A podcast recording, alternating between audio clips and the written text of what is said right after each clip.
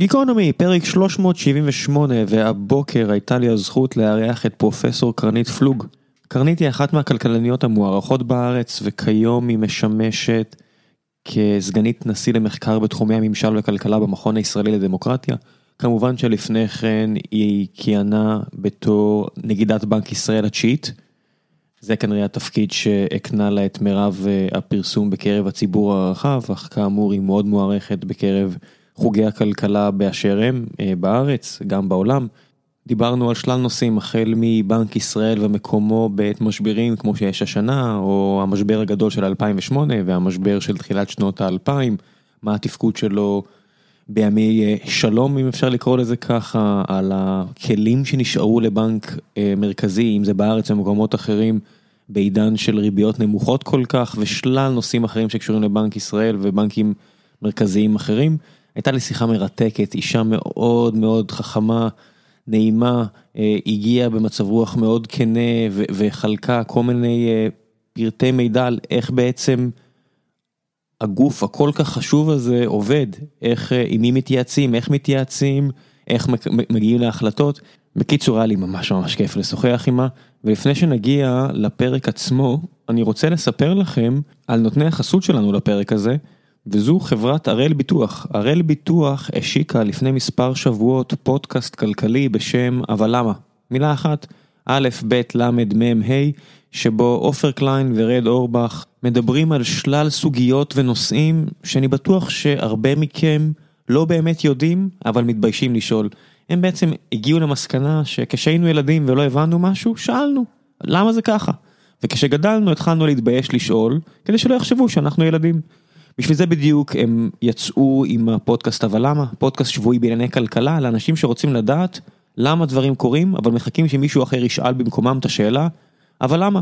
אז כמו שאמרתי, עופר קליין, ראש אגף הכלכלה ומחקר בקבוצת הראל ביטוח ופיננסים, מספק את התשובות, רד אורבך, סולן להקת רדבנד, בעיקר מנסה להעלות את השאלות המעניינות, פודקאסט מאוד קליל, נחמד, פרקים יחסית קצרים וכיפים, משהו שאפשר לשמוע באוטו עם הילדים, משהו שלא מצריך מכם כמו גיקונומי לפעמים שעה וחצי שלפעמים לא בטוח שיש, השבוע הם הוציאו פרק שקשור לכל מה שקשור לחיסונים האחרונים לקוביד ואיך הם ישפיעו, לפני כן היה להם פרק על דירוג אשראי של המדינה, היה להם פרק על טראמפ, על ברקסיט, שלל נושאים כאמור, מאוד מעניין, קליל, כיפי, תנו צ'אנס. אני אשאיר לכם לינק לדף של הפודקאסט, אתם יכולים למצוא אותו גם בשלל אפליקציות הפודקאסטים שהם בטח אתם מכירים, אם אתם שומעים את הפודקאסט הזה. ועכשיו לגיקונומי עם קרנית פלוג, תהנו.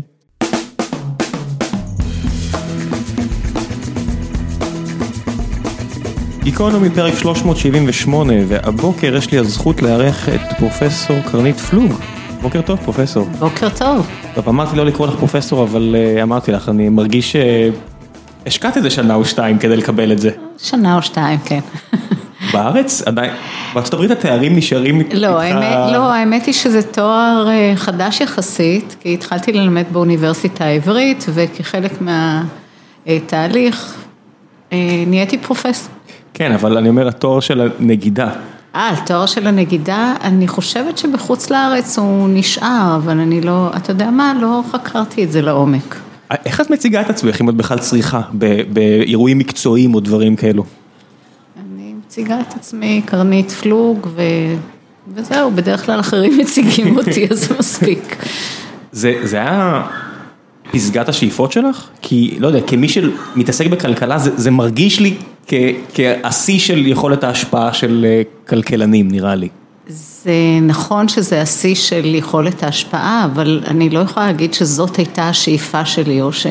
מגיל צעיר זה מה שחשבתי שאני אעשה, האמת שלא כל כך היה לי מושג מה אני אעשה. וגם כשהתחלתי לעבוד ככלכלנית בבנק ישראל, התחלתי ככלכלנית במחקר, אחר כך במובן מסוים הפתעתי את עצמי כשהגעתי להיות מנהלת המחקר, וגם אז לא חשבתי שאני אהיה נגידת בנק ישראל. מה, זה מקרה של אימפוסטר סינדרום כזה? אני לא יודעת איך להגדיר את זה, אבל האמת היא שאני חושבת שחלק מהעניין הוא שבאמת בכל תפקיד, קצת הפתעתי את עצמי, אבל עשיתי אותו בסדר. וגם נפלה בחלקי הזכות לעבוד עם סטנלי פישר, שהוא היה באמת אדם עם יכולות מדהימות בהרבה מאוד מובנים, והעבודה איתו נתנה לי את הביטחון וגם הרגשתי שאני לומדת ואיכשהו זה כבר הפך את זה להיות אפשרי. הרבה אנשים שיצא לי לשוחח איתם עליו אמרו לי שהוא די המציא את התפקיד מחדש בארץ, שהוא הביא הרבה דברים שלא לא, לא עשו כל כך, או דרכים שלא עשו כל כך לפני כן, זה, זה נכון?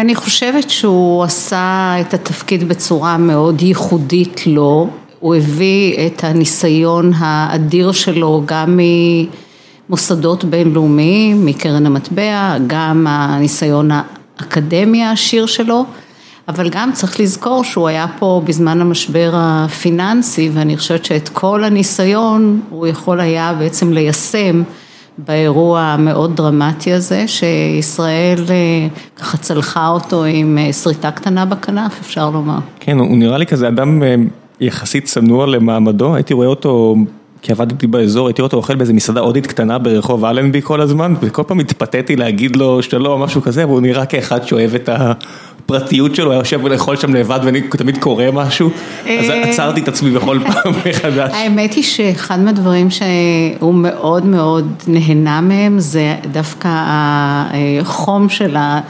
הציבור הישראלי. הישראלי עד הזו. וזה היה גורם לו אושר רב שאנשים ככה ניגשו אליו ברחוב ואמרו לו, שאלו אותו כל מיני דברים. אז אני חושבת שהוא נהנה מאוד מהדבר הישראלי הפתוח הזה. זהו, אבל באמת איש עם יכולות מדהימות גם בצד של הניהול וגם בצד המקצועי. זה תפקיד, הצד המקצועי, זה תפקיד שהמשקל על הכתפיים של האדם שנושא אותו מכביד מאוד? זאת אומרת זה ברמה שמפריע לך לישון בלילה? היו בהחלט תקופות שזה ליווה אותי גם בלילה, אני מניחה שתקופה כמו המשבר הנוכחי שאני כבר לא שם התפקיד הוא מאוד כבד ויש המון המון החלטות ואתה בעצם צריך לקבל המון החלטות מהר כשלא כל התמונה בהירה, הרבה פעמים היו אמירות כאלה נחכה עוד קצת והתמונה תתבהר, היא אף פעם לא באמת מתבהרת, כלומר יש דברים שנעשים ברורים ויש אי ודאויות חדשות, אז בתקופה של משבר הקצב של האירועים ורמת אי הוודאות לגבי מה הסביבה שבה אנחנו נמצאים כרגע היא אדירה ואז כמובן להחלטות יש גם משקל, משקל מאוד גדול.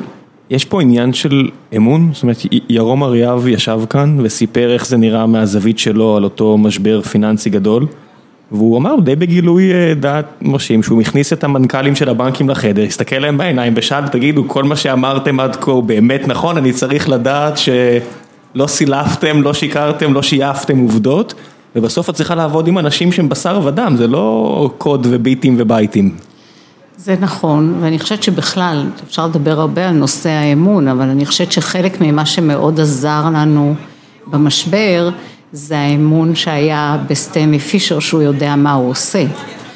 וכשיש לך מישהו ליד ההגה, שא' יודע מה הוא עושה, וב' אתה מאמין שהוא עושה את זה מהסיבות הנכונות, זאת אומרת שהיעד שלו הוא אך ורק היעד של במקרה הזה לצלוח, שכלכלת ישראל תצלח את המשבר עם כמה שפחות נזקים, אני חושבת שזה גם, האמון הזה מאוד עוזר להרגיע את השווקים ובעצם לתפקד בסביבה שהיא סביבה עם אי ודאות מאוד מאוד גדולה. אחד ה... לפחות בנוגע לנגידים, אני מניח שאחד הסיפורים המפורסמים של המאה ה-20 זה פול וולקר וה... מאבק שלו באינפלציה הגבוהה וככל שאני קורא על התקופה ההיא ועליו, התקשורתיות שלו, כמות הפעמים שהוא נעמד ואמר לאנשים תאמינו לי הצד הזה הוא אמיתי, הריבית תרד, אין מה לעשות, האינפלציה תרד, כל מיני כאלה, בארץ הנגידים, כמעט כולם, איפשהו הם קצת מאחורי הקלעים. הם מצד אחד מאחורי הקלעים, מצד שני אני חושבת שדווקא המוסד הזה, המוסד של בנק ישראל הוא מוסד עם אמינות מאוד גבוהה וכשהוא מצהיר שהוא יעשה משהו, ירכוש אגרות חוב כאלה או אחרות, זה משפיע מאוד מהר על הריביות, על השווקים, כלומר אני חושבת שהמוסד כמוסד והנגיד זוכה בהחלט לאמון. אגב הנושא הזה של תקשורת הוא לא תמיד היה, בנקים מרכזיים בעבר היותר רחוק התפיסה הייתה שאתה לא, לא צריך לדבר על מה שאתה עושה ובעצם הייתה מה שנקרא, מה שהיה נחשב כעמימות קונסטרוקטיבית ואני לא זוכרת עד איזה שנה ה-Federal Reserve לא היה מודיע על השינויים בריבית, הוא היה פשוט עושה צעדים בשוק וזה היה מתברר לשוק וגרינספן אמר משהו שאם הייתי ברור סימן שטעיתי או משהו כזה, היה לו איזו אמירה ידועה שאם הייתי צריך להסביר מה אני עושה כנראה שאני לא עושה את זה כמו שצריך, משהו כזה. איזו אמירה שביטאה את זה שכאילו העמימות היא הדבר הנכון למדיניות של בנק מרכזי, זה מאוד מאוד השתנה והיום בכל הבנקים המרכזיים מדברים על שקיפות ועל הצורך להסביר את המדיניות ובעצם יש מושג שהתפתח מאז המשבר הגלובלי הפיננסי שדיבר על forward guidance. ומה זה בעצם forward guidance? או הכוונה לעתיד כמו שקראנו לזה בעברית? זה אתה אומר מה אתה תעשה עם הריבית בהמשך, מה יהיה התוואי של הריבית בהמשך או מה ובעצם השווקים מגיבים כבר לזה. וכל העניין הזה של open mouth operation בניגוד ל-open market, כאילו לא התערבות בשווקים אלא דיבור. את לא צריכה ממש לעשות, את רק צריכה להצהיר. בדיוק. השוק כבר יתיישר לכיוון שאת רוצה שהוא יתיישר. נכון, אז הדיאלוג הזה עם השווקים הוא נחשב עכשיו כחלק מהמדיניות ולמשל המגזין של Central Banking נותן את פרס השקיפות, אגב בנק ישראל זכה בו באחת מהשנים שלי כנגידה.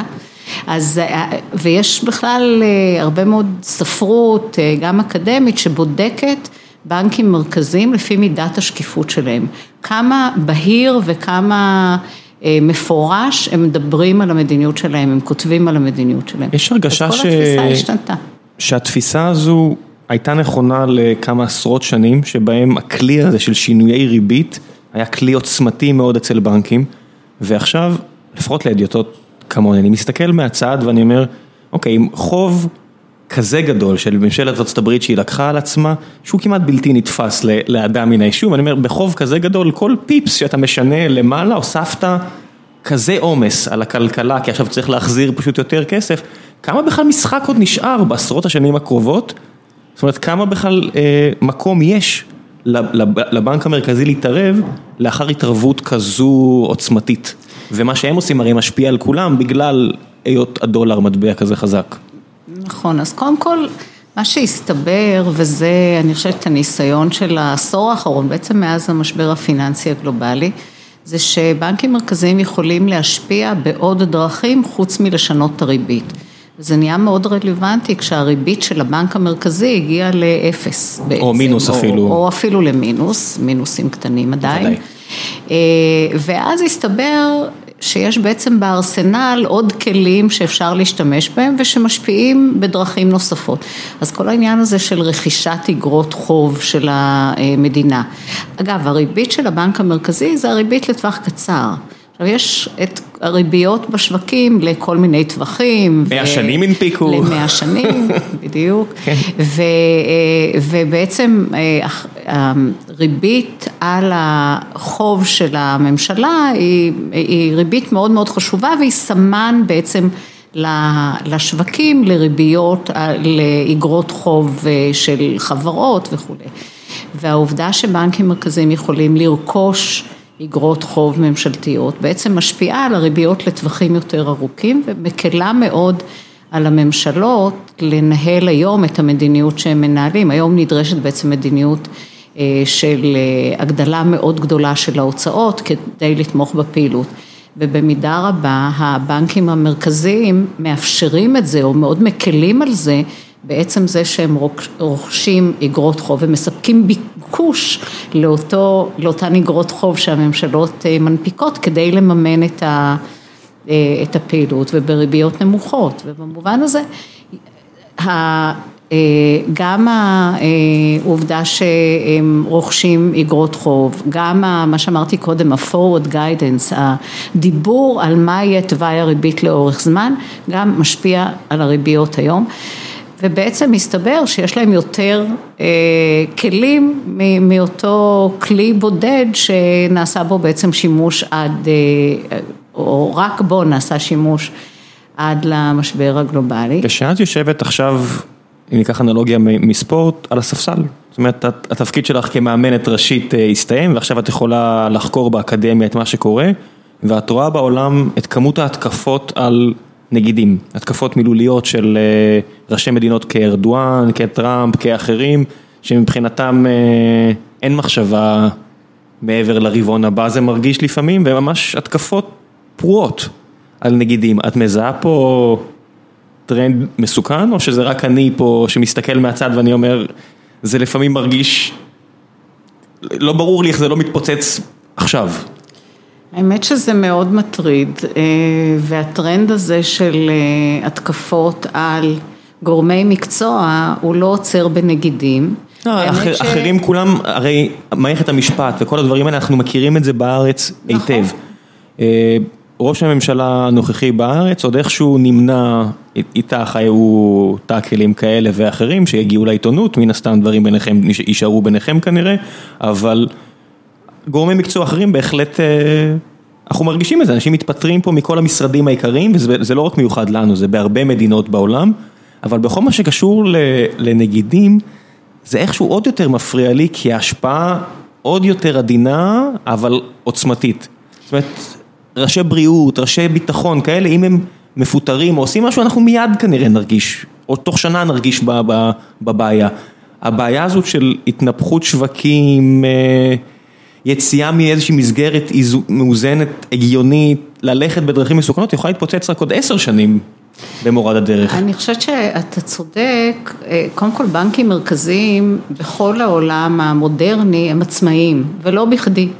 כלומר, בנק מרכזי הוא לא כפוף, בניגוד לכל שרי הממשלה ומשרדי הממשלה, הם כפופים למערכת הפוליטית. הבנקים המרכזיים, יש הכרה בחשיבות של העצמאות שלהם, בדיוק משום שה trade-off בין השיקולים של הטווח הקצר של הפוליטיקאים, וההשפעה ארוכת הטווח שיכולה להיות להתערבות בתחום הזה של החלטות של בנק מרכזי, יש הכרה בכך שזה בסופו של דבר הצורך הזה בעצמאות הוא נדרש משום שתחשוב נגיד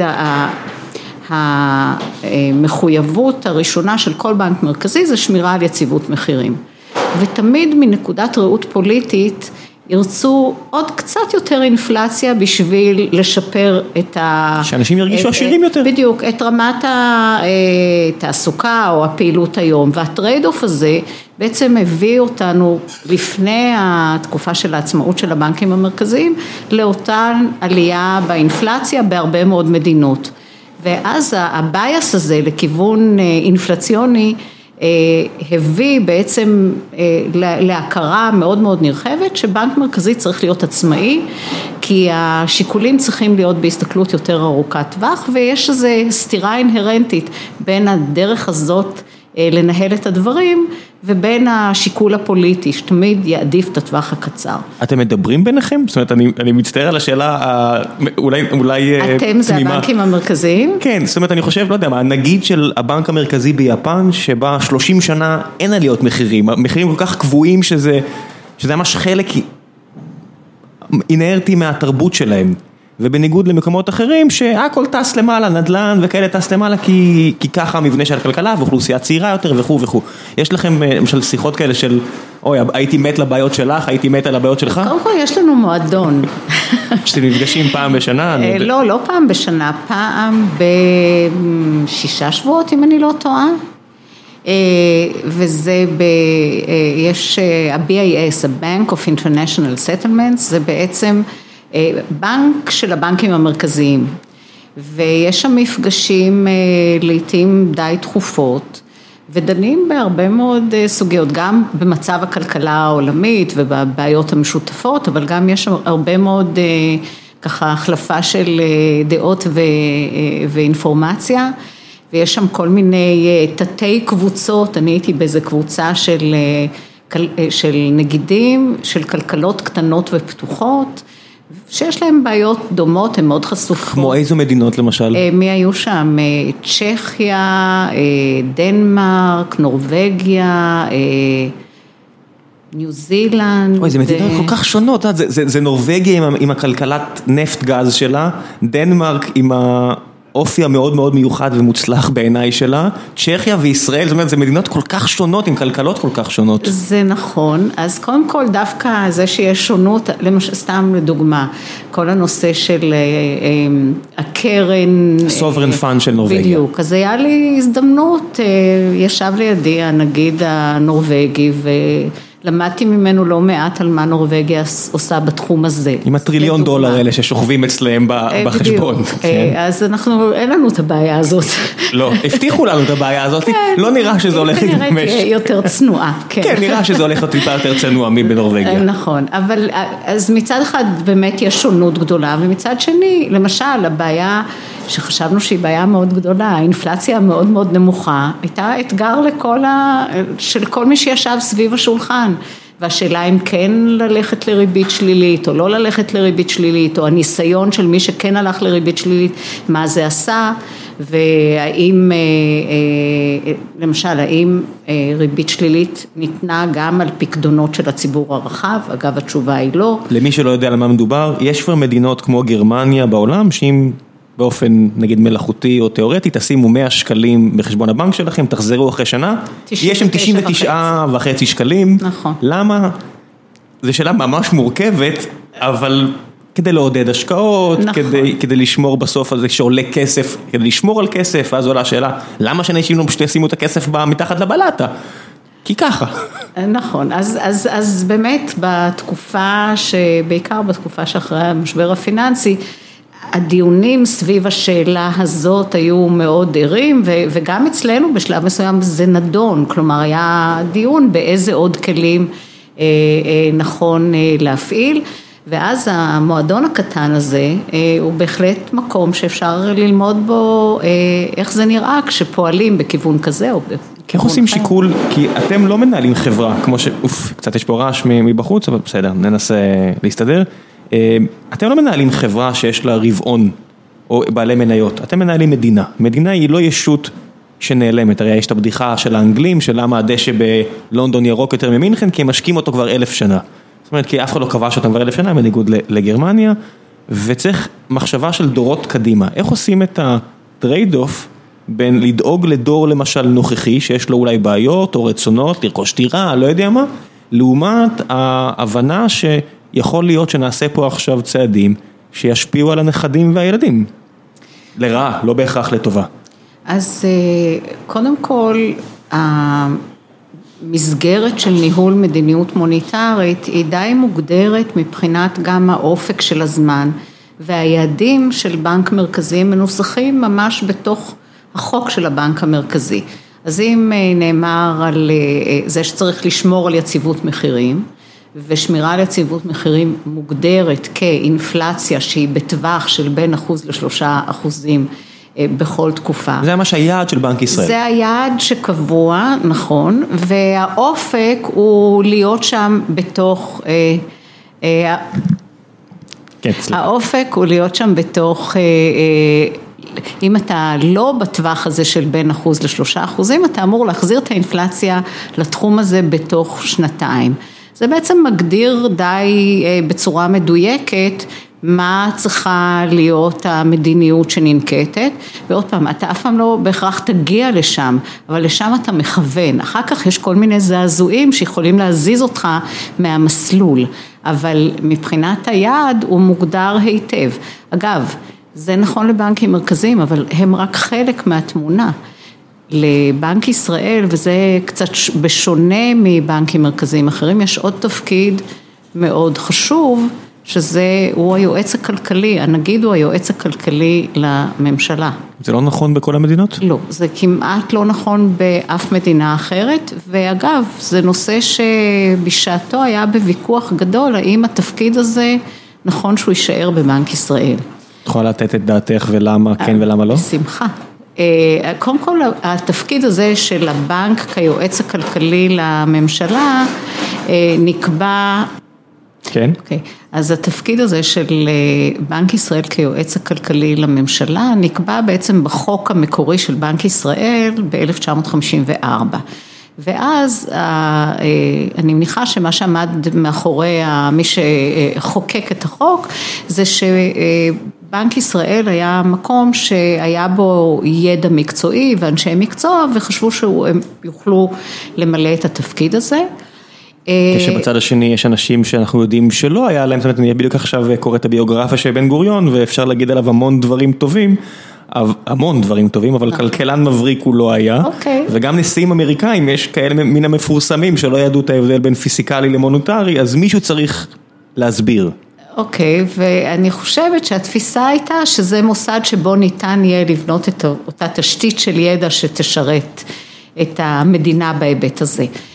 אה, ב-2010 בעצם היו דיונים על חוק בנק ישראל החדש והתעוררה השאלה האם זה נכון לשמר את התפקיד הזה אה, בבנק המרכזי ובמיוחד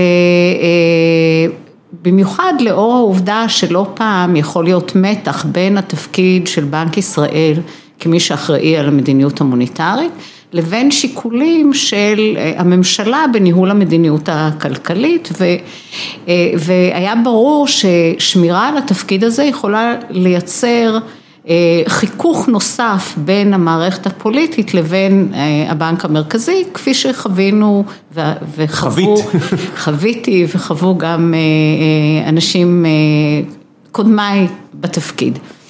והאמת היא שהוויכוח הזה אה, היה גם אה, אה, בתוך בנק ישראל, ואני יכולה לספר שאני הייתי אז מנהלת מחלקת המחקר, וחשבתי שנכון לשמר את התפקיד הזה. גם מהתפיסה שקודם כל יש הרבה מאוד חוקרים ויש בעצם תשתית של ידע מחקרי מאוד נרחב בבנק ושאם התפקיד הזה יצא מבנק ישראל, לא יקימו במקום אחר אה, מוסד עם המון... קודם כל יהיה מאוד קשה לייצר מוסד עם המוניטין הזה, כן. עם המקורות, ואם התפקיד הזה לא יהיה בבנק ישראל, אז יהיה די קל לייבש את ה...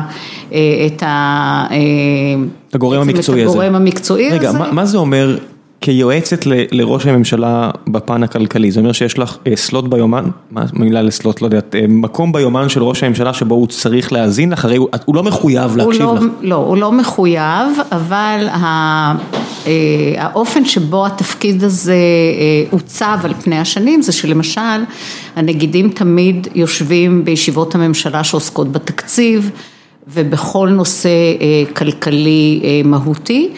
והאמת היא שעד שלב מסוים גם הייתי נפגשת עם ראש הממשלה אה, כל שלושה שבועות בערך, לדבר על נושאים כלכליים. זה לא חוויה מתסכלת? אני, אני חייב לשאול, אני, אני, אני, את לא יכולה להיכנס לנעליו של הנוכחי, אה, בלי לציין שמות, אבל במשך שנה שלמה אין תקציב.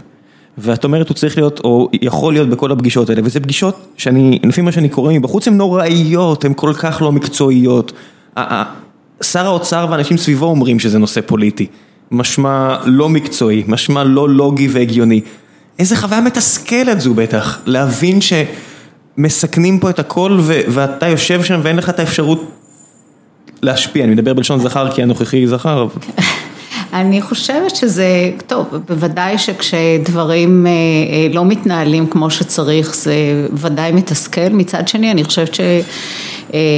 גם במשבר הנוכחי לנגיד בהחלט היה משקל בחלק מההחלטות שהתקבלו, לא בכולן, ואיפה שהיה לו משקל אני חושבת שהתקבלו החלטות טובות יותר.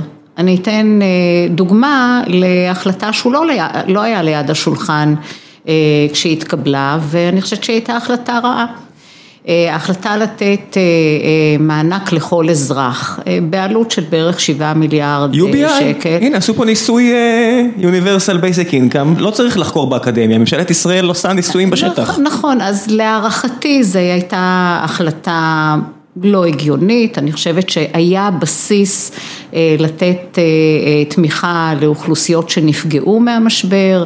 שמלכתחילה ברמת הכנסה יותר נמוכה ואם היו הולכים במסלול הזה זה היה גם יותר צודק וגם יותר יעיל ואפקטיבי משום שמי שברמת הכנסה יותר נמוכה או הכנסתו נפגעה גם היה מוציא חלק הרבה יותר גדול מאותו מענק. כן, אני אקח הימור פרוע שאני ואת כשבחשבון הבנק שלנו הופיע הסכום הזה, לא הוצאנו את הכסף הזה. הוא המשיך לשקוף שם, כי יש לנו את הפריבילגיה הזו. זה נכון ואני חושבת שזה היה צעד בזבזני ובאמת שהשיקולים לא היו עניינים ואגב סביב השולחן שקיבל את ההחלטה הזאת משום מה נגיד לא הוזמן לדיון הזה, אז זה אני חושבת... בטוחה שהיה שולחן ולא היה כיסא? יכול להיות שהוא היה כיסא. כן. אז נחזור רגע לסוגיה של הייעוץ המשפט... של הייעוץ הכלכלי, אז היה בינינו בעצם ויכוח, כי באותו זמן סטנלי פישר חשב שכמו במדינות אחרות, נכון שהתפקיד הזה יצא מבנק ישראל, כי הוא מאוד מאוד מגביר את החיכוך עם המערכת הפוליטית, ובעצם לא ברור שעוד פעם, זה יכול להשפיע גם על היכולת של הבנק למלא את תפקידיו האחרים. כי מה, בסוף מערכת היחסים יכולה להתקלקל לרמה שבה אי אפשר לעבוד ביחד? זה יכול, זה יכול להגיע לשם, והתפיסה שלי הייתה אז שכן, נכון, זה מגביר את החיכוך, אבל אם היינו מעצבים את המוסדות כאילו from scratch, אז לא היינו שמים כנראה את הייעוץ הכלכלי בתוך הבנק המרכזי, כפי שזה לא נעשה במקומות אחרים. אבל בהינתן שהמוסד הזה קיים ויש לו את המוניטין ויש לו את האנשים, שזה בעצם הבסיס למוניטין, אז להפסיק את זה, זה יהיה בסוף הפסד מבחינת המדינה, בסוף הגישה שלי התקבלה. אני מודה שקצת מפחיד אותי, את הנוכחי פרופסור למימון בעל שם עולמי, מהאוניברסיטאות הטובות בעולם, סטנלי פישר, את, זאת אומרת, זה אנשים עם משקל אינטלקטואלי אקדמי כביר. אני קצת חושש, מה יקרה, הם יביאו יועצים שהדרג הפוליטי יביא, אין לי בעיה שהריבון, העם, בוחר את האנשים, אבל מאוד הייתי רוצה שבחוק הם יקיפו אותם באנשים שעם כל הכבוד יודעים מה הם עושים. זאת אומרת, בסוף פוליטיקאי הוא בהכרח, בגלל אופי תפקידו, חייב ללכת לבר מצוות, חייב לכתוב פוסטים, חייב ללכת לכנסים, הוא לא יושב וחוקר כלכלה. זה לא יכול ללכת אחד פלוס אחד. אני מוכרחה להגיד שלזכותה של המערכת, זה שעד היום כל הנגידים היו אנשי מקצוע פר אקסלנס, ואני מאוד מקווה שזה יימשך. יש לך חשש שלא? מרימה את ידיה בתהייה. עוד פעם, אני צריכה לתת את הקרדיט למערכת, והמערכת הזאת עושה הרבה החלטות שאפשר לבקר אותן. אבל עד היום התפקיד הזה הלך לאנשים שהם אנשי מקצוע, כולל ההחלטה האחרונה, ואני חושבת שהנגיד הנוכחי הוא איש מקצוע פר אקסלנס, ואני חושבת שרואים גם את היכולת שלו לתפקד בצורה מצוינת במשבר הנוכחי.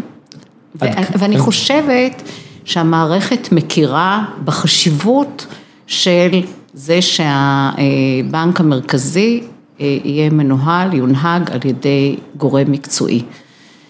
עד כמה בעמדת כוח כמו הנגידות ועמדה שאת חשופה לכל מקורות המידע, ונניח אותו תפקיד גם בארצות הברית, שסטנלי פישר גם כיהן שם בתפקיד כזה או אחר, לא הנגיד, אבל המשנה אם אני לא טועה, עד כמה בכלל מבינים את הסיטואציה? זאת אומרת, מהצד אני מודה, זה נראה כאילו המערכת כבר סבוכה מדי, כאוטית מדי, ואפשר לקבל איזשהו פרוקסי על הבנה, שגם האקדמיה כבר לא בדיוק יודעת מה זה אומר כשיש חוב כזה גדול, מה זה אומר כשהכל שלוב כל כך אחד בשני.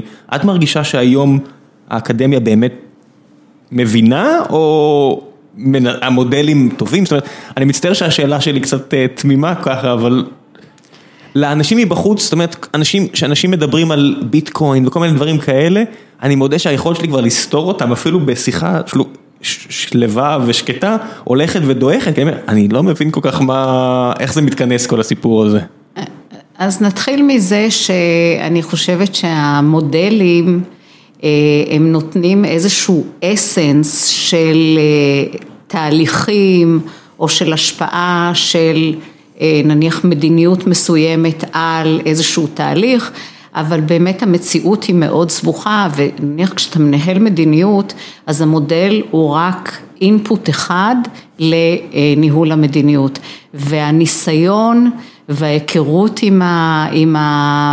עם הכלכלה זה איך אומרים? זה יותר ארט מאשר סייאנס, זאת אומרת יש איזשהו בסיס שזה המודלים שאגב גם הם נעשים מאוד מאוד מסובכים והאמת שהיום המודלים לחיזוי כלכלי או לניתוח של תהליכים מקרו-כלכליים הם מאוד מאוד מסובכים. זה כבר פרס נובל למתמטיקה לא לכלכלה. נכון, אבל גם כשאתה מקבל את המודל הכי מסובך אתה צריך להבין שהוא אבסטרקציה של המציאות, הוא לא המציאות וצריך להפעיל הרבה מאוד שיקול דעת ואני חושבת שאגב, אני חושבת שאחד מהיתרונות של חוק בנק ישראל החדש זה שבאמת יש, ההחלטה לא מתקבלת על ידי נגיד בלבד אלא על ידי ועדה שיש בה שישה אנשים עם הרבה מאוד ניסיון וכאמור זה יותר אומנות מאשר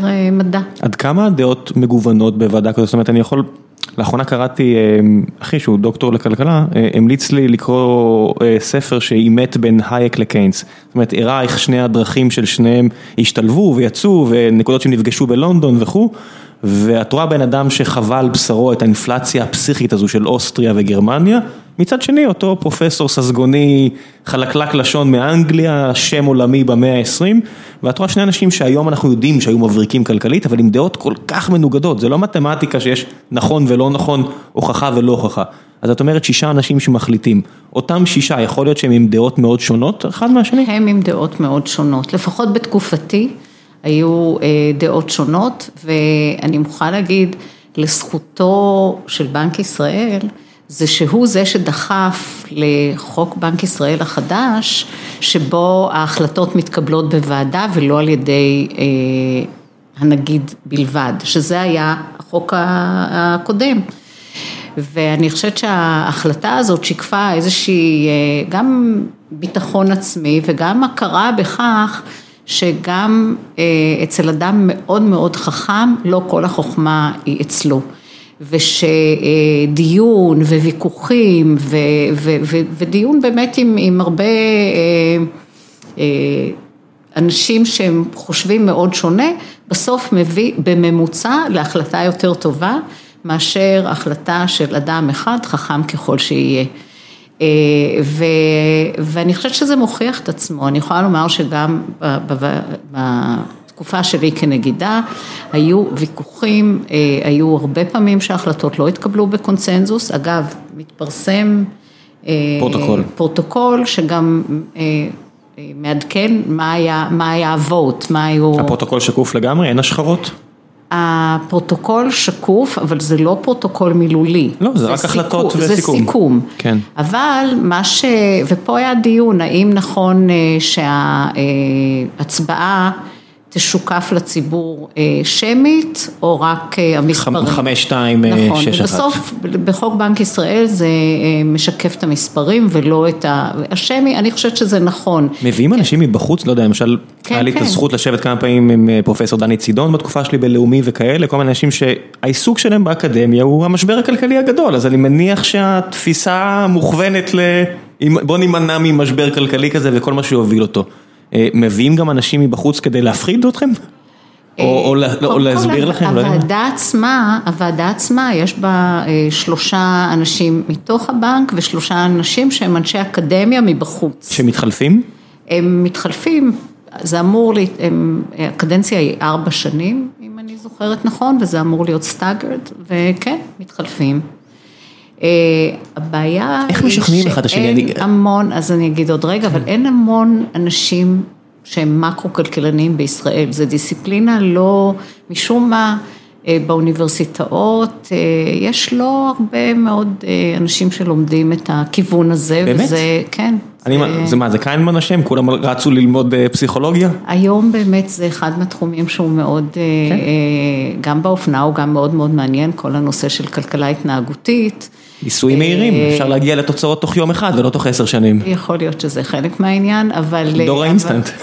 משום מה, וזה באמת בעיה, האקדמיה לא מייצרת מספיק כלכלנים שעוסקים בתחומים האלה. איך מגיעים להחלטה? איך משכנעים? עזבי אותי איך מגיעים להחלטה, איך אתם, באיזה רמה הדיונים שלכם? הייתי שמח להיות זבוב על הקיר רק לשמוע איך נראים הדיונים שלכם. אז קודם כל הם היו נורא מעניינים, אני יכולה לומר, אנשים שונים ככה, קודם כל הדיונים מתחילים מזה שאתה צריך שיהיה איזה בסיס של מידע שכולם על בסיסו בעצם מגבשים את עמדתם. אז חטיבת המחקר מביאה את המודלים והתחזיות וחטיבת השווקים מביאה את האינפורמציה מהשווקים ומהעולם. אתם מכינים שאלות? זאת אומרת, לא יודע, נגיד אני פה בחברה, אני יכול להגיד לסיוון שמובילה אצלנו את ה data, להגיד לסיוון, לפגישת הנהלה הבאה אני צריך ככה וככה data points. תדאגי בבקשה לגרפים האלה, סומך עלייך שתעשי את האנליזה הנכונה. איך זה עובד בבנק ישראל? אז יש, האמת היא שיש מערכת שהיא מאוד מובנית. אז קודם כל, זה מתחיל מזה שגם המחקר וגם השווקים מביאים את המידע בצורה של מצגות, חלק ממנו הוא סטנדרטי, כלומר אנחנו מסתכלים על אותם נתונים כמו מה קורה לצמיחה העולמית ומה קורה לסחר העולמי ומה קורה לאינפלציה על מרכיביה השונים וכולי וחלק זה נושאים שאנחנו במהלך המפגשים השבועיים מבקשים ניתוח ספציפי של סוגיות. את יכולה לתת לי דוגמה כזאת שרק כדי להכניס אותנו, מה זה יכול להיות למשל, משהו שמדאיג אתכם ואתם פתאום בוא נשים על זה זרקור? אחד מהדברים שאני מניחה ששמים עליו זרקור היום זה כל הנושא של האבטלה. ומי זה המובטלים ומה ההרכב של המובטלים ומאיזה ענפים הם באים ואיזה חלק הם אנשים שהם נמצאים בחל"ת ואולי יחזרו ומה קורה להיקף הפיטורין, אז אני מניחה שהיום מה שוודאי הייתי מאוד רוצה לראות זה ניתוח מאוד מאוד מפורט של מה קורה בשוק העבודה, מה קורה ומה ההתפתחויות הצפויות בתחום הזה בענפים שונים, לפי איזה שהן מערכות לגבי מה היו המגבלות על הפעילות בענפים שונים, אני בטוחה ששמים על זה למשל זרקור. אני מניח שבכל העולם זו אותה בעיה, אבטלת צעירים ואבטלת מפוטרים עכשיו בגלל הקורונה, זה מסוג הבעיות שמובילות לבעיות סוציאליות חברתיות עמוקות מהר מאוד. מאוד מטריד, מאוד מאוד מטריד, אני חושבת בעיניי זה עכשיו הדבר שהכי צריך להדאיג את מי שמקבל החלטות, עכשיו זה חלק מהדיון במדיניות המוניטרית, אבל זה זה צריך להיות בלב הדיון של המדיניות הכלכלית, איך מונעים מהמיליון מובטלים שהיה לנו בשיא הסגר השני, מחלק גדול מהם להפוך למובטלים לאורך זמן. מובטלים כרוניים, וזה עוד אחרי שהיינו בשיא כל השיאים עם אחוז אפסי של שלושה אחוז, שאני חושב שזה אפילו מתחת לתיאוריה, זאת אומרת אומרים ששלושה אחוז אפילו לא הגיוני, כי צריך להיות איזשהו אחוז של אנשים שהם בין עבודות. אז שלושה אחוז דורשי עבודה, מה שהיה פה זה באמת היה אפילו טוב מכדי מציאות ועברנו ממצב אופטימלי על גבול הבדיוני למצב ששנתיים אחורה היינו אומרים זה קטסטרופה, כן? נכון, נכון, אז קודם כל אני חושבת שכל הנושא הזה, אגב אני עוסקת בזה גם בתפקיד הנוכחי שלי שזה במכון, אני סגנית נשיא למחקר במכון לדמוקרטיה. כן, את אומרת את זה ככה ברור, תגידי. אז העיסוק שלי ממשיך להיות בנושאים שקשורים לשוק העבודה בין היתר, ובשאלות של א', איזשהו ניתוח של המצב וגם מחשבה וגיבוש של המלצות וחשיבה על מה אפשר לעשות כדי שהמציאות הזאת באמת לא תהפוך למציאות כרונית. את מי אתם יכולים לזמן לוועידה כזאת? זאת אומרת, אני מניח שראשי בנקים, אתם יכולים להכניס אותם לחדר ולהגיד להם, אנחנו צריכים שיתוף פעולה שלכם ככה וככה. עכשיו אתה מדבר על בנק ישראל. כן, בנק ישראל, אז בוודאי שבמכון הדמוקרטיה אתם גוף מחקר ואתם יכולים רק לנסות להשפיע על הלך הרוח הציבורי. אבל בתפקיד הקודם שלך, של ממש בתפקיד כזה רם, מי את יכולה להביא לחדר ולהגיד לו, אני צריכה את שיתוף הפעולה שלך, אני צריך את שיתוף הפעולה שלך? אני חושבת שהדיונים עם ראשי הבנקים למשל, שהניבו את אותה אפשרות לדחות את המשכנתאות, היו חלק מהחשיבה על איך ניתן להפעיל את הכללים ולשנות ולעשות איזה שהם התאמות ברגולציה שיאפשרו בעצם לבנקים לתת את האשראי שיגשר על פני תקופה של אנשים אין הכנסה. זה לא מסוכן, זאת אומרת, מהבנק המרכזי ליצור איזשהו מצג שווא? זאת אומרת, אני רואה שיש איזושהי אופטימיות אדירה והכל ויש איזשהו תאריך שאנשים הולכים לחזור לשלם משכנתאות. ובאמת היה פה סתירה איומה ונוראית כלכלית להמון אנשים שמשכו להם את השטיח מתחת לרגליים ואולי אפילו צעדים כאלה מסתירים בעיות ורק דוחים אותם לאיזושהי נקודה עתידית. תראה, אני חושבת שהצעד הזה, למשל היה צעד מאוד נכון, משום שבסופו של דבר לרוב האנשים יש כרגע איזושהי מכה שהיא זמנית ובשלב מסוים רובם יחזרו לעבוד ויחזרו לשלם ואז העובדה שניתן להם אותו גשר לתקופה הזאת, זה לדעתי מהלך מאוד מאוד נכון.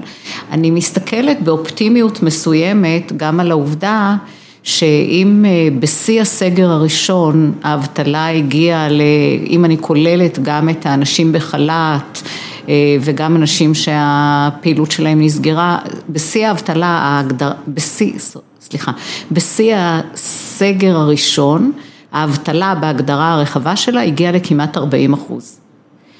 בקיץ היא ירדה למשהו כמו 12 אחוז, ועכשיו היא עלתה שוב עם הסגר השני. אבל אני מסתכלת על אותם אנשים שלתקופה מסוימת לא עבדו, אבל כן חזרו לעבוד אחרי חודשיים, אם אפשרתי להם באותה תקופה לא לשלם את התשלומי ריבית על המשכנתה, הם חזרו לשלם. אגב, משהו כמו שני שליש מהאנשים שקיבלו את הדחייה, חזרו לשלם. כן, זה לא כסף מתנה, זה רק דחייה. זה דחייה, אבל זה דחייה קריטית באותו זמן. לא, אני אומר, מי שלא צריך את זה, אפילו אין סיבה שיעשה את זה. אין סיבה כי זה יקר. כן. מצד שני, מי שצריך את זה, חייב את זה. זה ממש מציל חיים. כן. ובמובן הזה אני חושבת שהמהלך היה מאוד נכון. צריך יהיה לראות מה עושים בשלב הבא, ואני מבינה שעכשיו יש, כמו בכל החלטה כזאת, יש דילמה, האם להאריך את זה ולכמה זמן להאריך את זה.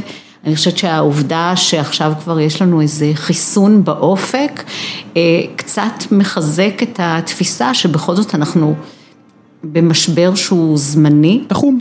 ושהוא תחום בזמן, ולכן כל מיני צעדים של גשר, הם מאוד מאוד מסייעים, כי אנחנו לא נהיה במצב הזה לתמיד, צריך להזכיר את זה לעצמנו. אולי יהיו בעיות אחרות, אבל לא את הבעיה הזו. נכון, ואחד מהדברים באופן כללי שאני חושבת שנכון לעשות, זה, ואני מדברת עכשיו על הממשלה, הסיוע לעסקים שיעזור להם לגשר, לעסקים שהם ברי קיימא, שגם מצד אחד צריכים את זה, אבל גם שכשמסתכלים קדימה, אתה יכול לראות שיש להם מודל עסקי שיהיה רלוונטי כשכל המגבלות האלה יוסרו, צריך לתת להם את הגשר הזה, משום שאם לא ניתן להם את הגשר הזה והם יקרסו, הם לא יהיו שם כשכל המגבלות כבר יוסרו.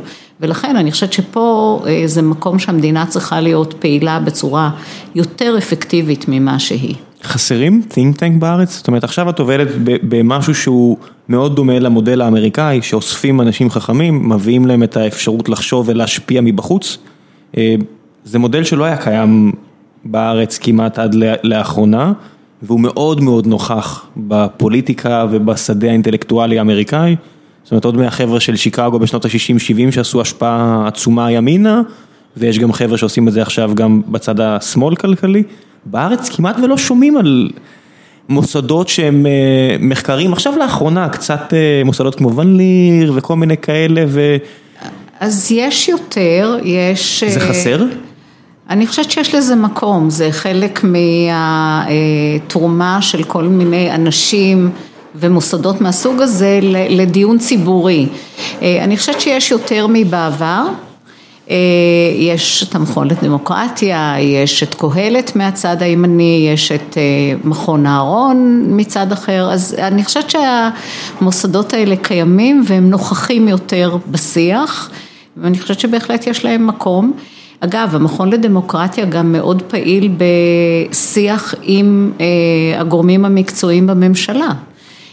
ובחלק מהנושאים הוא גם מצליח לכנס גורמים מקצועיים בממשלה שאולי יותר קשה להם לעבוד ביחד שלא במסגרת של איזשהו מכון ככה בלתי תלוי, למשל יש פרויקט... אף אחד לא באמת בלתי תלוי. סליחה? אף אחד לא באמת בלתי תלוי, או שאתה תלוי בצ'ק של מישהו או בדעה של דעה מאוד מבוססת. זה נכון, אבל הוא לא נתפס כפוליטי והוא לא של משרד כזה או משרד אחר, אז סתם יש דוגמה למשל של פרויקט גדול שנקרא ישראל 2050 שמכנס את משרדי הממשלה שיש רלוונטיות לפעילות שלהם סביב הנושא של קיימות ואיזשהו sustainable growth מה שנקרא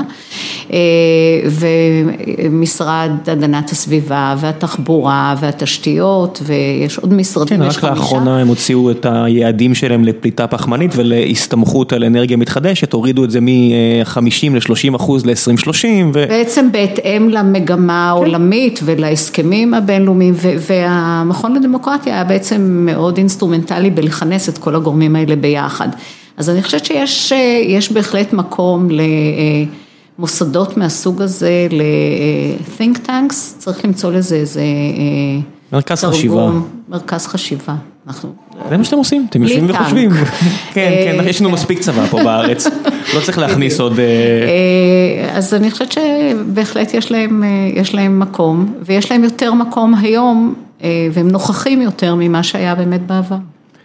אני, אני רוצה לשאול, ישב פה למשל יוסי זעיר וכל מיני כלכלנים מעולים כאלה ואחרים שמן הסתם הם לא צריכים אותי כדי שאני אעיד על קנקנם, אבל זה נראה כאילו הרבה מהחבר'ה הרציניים האלה, התפיסה שלהם מאוד סדורה. זאת אומרת, הם, אני ממש יכול לאפיין אותם ואם אני אתן עוד נושא, אני יכול לדמיין מה תהיה דעתם, כי המשנה שלהם היא סדורה. שאת נמצאת במקום שיש בו כל כך הרבה trade-off ים, כמו להיות נגידה. את מוצאת שזה משפיע על הלך הרוח שלך, על המחשבה של האמת שהעולם לא יכול להתחלק בצורה בינארית שמאל-ימין?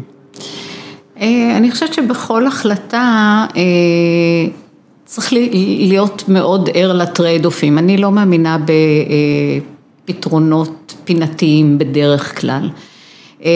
אז אני חושבת שאני מניחה שאפשר, כשאני חושבת על עצמי ככלכלנית, אני די כלכלנית של דרך האמצע באיזשהו באיזשהו מובן, אבל, ויש כלכלנים שהם הרבה, יש להם אידיאולוגיה הרבה יותר מובהקת. כן, אם אני אקח עומר מואב כזה ויוסי זעיר, אז אני יכול כמעט לדמיין, וזה לא יהיה דמיון, זה יהיה הנחה די מבוססת, מה תהיה דעתם על שלל נושאים, ואני ממש אפול מהכיסא כשהם יציעו דעה מנוגדת, וזה לא לרעתם, כי המשנה שלהם מאוד סדורה ומבוססת, אבל... המציאות לא נופלת בצורה כל כך חלקה, איך שאני רואה את זה. אז אני מניחה שאני אתווכח עם שניהם. זה מקום בודד להיות? זאת אומרת, זה נראה כאילו העולם הולך ומתחלק שמאלה ימינה. אני לא חושבת, זה לא הרגיש לי בודד, בחלק מהנושאים אני מסכימה עם אחד מהם ובחלק עם השני, ובדרך כלל לא עם אף אחד מהם. אז זה לא בודד, את עם כולם. לא. לא עוד כדי ככה. כן. אבל אני חושבת, אחד מהדברים שמצאתי אותו מאוד מועיל בחשיבה על איפה נכון להיות, זה העובדה שהצטרפנו ל-OECD, לארגון המדינות המפותחות. וכמעט בכל נושא אתה יכול לראות איפה ישראל נמצאת ביחס למועדון הזה, בסך הכל מועדון די טוב להיות בו. ואמרתי לעצמי שכשאנחנו נמצאים באיזשהו קצה, אז זו סיבה טובה לשאול אם אנחנו נמצאים במקום הנכון. אז אני אתן דוגמה, בכל הנושא של מה רמת המיסוי בישראל, או מה רמת ההוצאה האזרחית בישראל, או מה בכל מיני תחומים אחרים, רמת התשתיות, או רמת אי השוויון. אם אתה ממש בקצה, אז תשאל את עצמך אם לא הלכת רחוק מדי לאיזשהו קצה. לא יודע, אין לי בעיה להיות סמן ימני בתשתיות. כן, סמן ימני בצד של תשתיות חיוביות, טובות. כן, אה, אין לי בעיה להיות מקום ראשון שם. אה, אי שוויון, אני באמת שלא יודע. אנחנו לא. אני יודע שלא. ממש רחוק מזה. כן. אבל אה, למשל הוויכוח שהיה, אה, ושעדיין אני חושבת קיים, על כל הנושא של איכות השירותים הציבוריים אה, וההוצאה הממשלתית עליהם. אה, אז הייתה תקופה באמת בסביבות שנות האלפיים המוקדמות שהממשלה, ההוצאה הממשלתית כן. כן.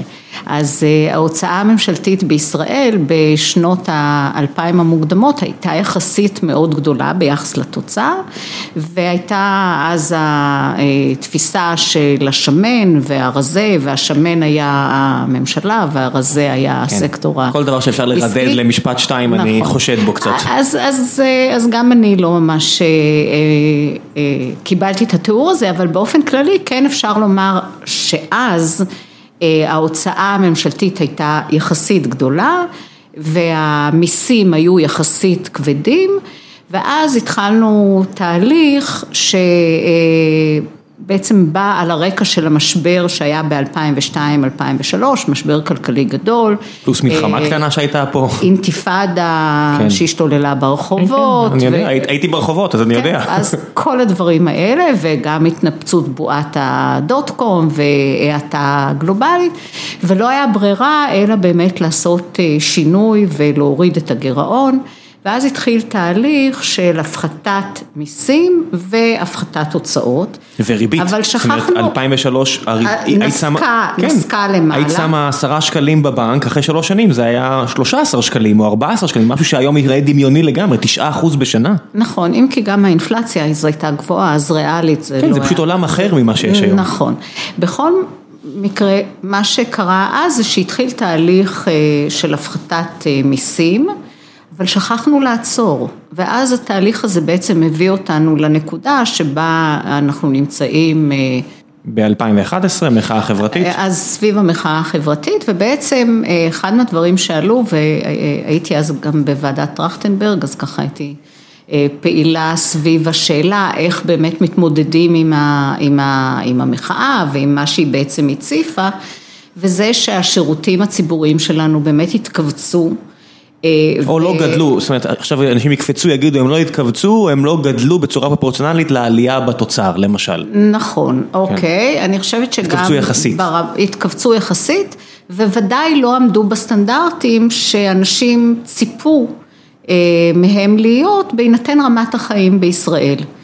אה, ואחד מהדברים שהניע בעצם את העלייה המאוד מתונה בהוצאה הממשלתית היה העובדה שהורדנו את המיסים וכדי לא להגדיל את הגירעון היה צריך להתאים את הגידול מוציאים פחות. בהוצאה כן. ולהוציא פחות. אה, ובעצם התוצאה הייתה שכשהסתכלנו על המצרפים האלה, ואנחנו עכשיו כבר אה, ב-OECD ויש לנו את כל ההשוואות, מצאנו שההוצאה הציבורית האזרחית היא מאוד מצומצמת יחסית לתוצר, וגם מבחינת מיסים, סך הכל המיסים אצלנו אה, כחלק מהתוצר הם לא גבוהים. וזה למרות שיש לנו הוצאה ביטחונית עודפת מאוד, ובעצם מה שקרה זה שאנחנו מוציאים בסך הכל קצת פחות ממדינות אחרות, מוציאים הרבה יותר על ביטחון, מוציאים יחסית מעט מאוד על ההוצאה האזרחית, שזה אומר חינוך ובריאות ותשתיות ורווחה וכל הדברים האלה, ו, וגם גובים פחות מיסים אה, ממדינות אחרות בהתאם. שוב, הכל יחסי, זאת אומרת, עכשיו יכולים לשבת אנשים להאזין באוטו, או לא יודע איפה מאזינים, ואומרים, אנחנו מוצאים כל כך הרבה כסף על מיסים, אנחנו לא מרגישים מה שהיא אומרת, זה הכל יחסי, זה לא אבסולוטית משלמים פה מעט, אלא הכל יחסי, פלוס ההבנה שאצלנו יש הרבה מאוד כסף שהולך לביטחון, נכון. שבמדינות אחרות לא צריך להוציא חלק כזה עצום כמו 20% מהתקציב, או לא יודע כמה, 70 מתוך, לא יודע, 400 מיליארד, על הוצאות ביטחון. נכון. שזה המציאות פה, אין מה להתווכח על זה. אבל- אז את זה לוקחים כנתון, ואז השאלה האם אנחנו רוצים אה, לקבל שירותים ציבוריים יותר טובים, מערכת אה, בריאות שלא מורעבת הרבה מאוד שנים ושערוכה להתמודד גם עם החורף הרגיל וגם עם אירועים אחרים, ומערכת חינוך שנותנת ל, ל, לילדים שלנו איזה שהם כלים סבירים וכולי וכולי. אז, אז פה אני חושבת שהמקום שלנו בהשוואה הבינלאומית מקל להבין על זה שאנחנו כנראה לא נמצאים במקום האופטימלי, אם אנחנו אחרונים או כמעט אחרונים בהוצאה האזרחית. מקסיקו תמיד עוזרת לנו להיות נכון, לא אחרונה. נכון, מקסיקו ולפעמים צ'ילה, אה, אז, אז כנראה שאנחנו לא באופטימום, אז אני, אני מתייחסת לבנצ'מארק, להסתכלות על, ה, על איפה אנחנו נמצאים באופן יחסי כאיזשהו אינדיקטור, לא אינדיקטור אה, בלעדי, לשאלה אם אנחנו נמצאים במקום שהיינו רוצים להיות בו, או אולי, אולי צריך לעשות שם איזה שינוי. הנה הבעיה שרוב האנשים שהם לא...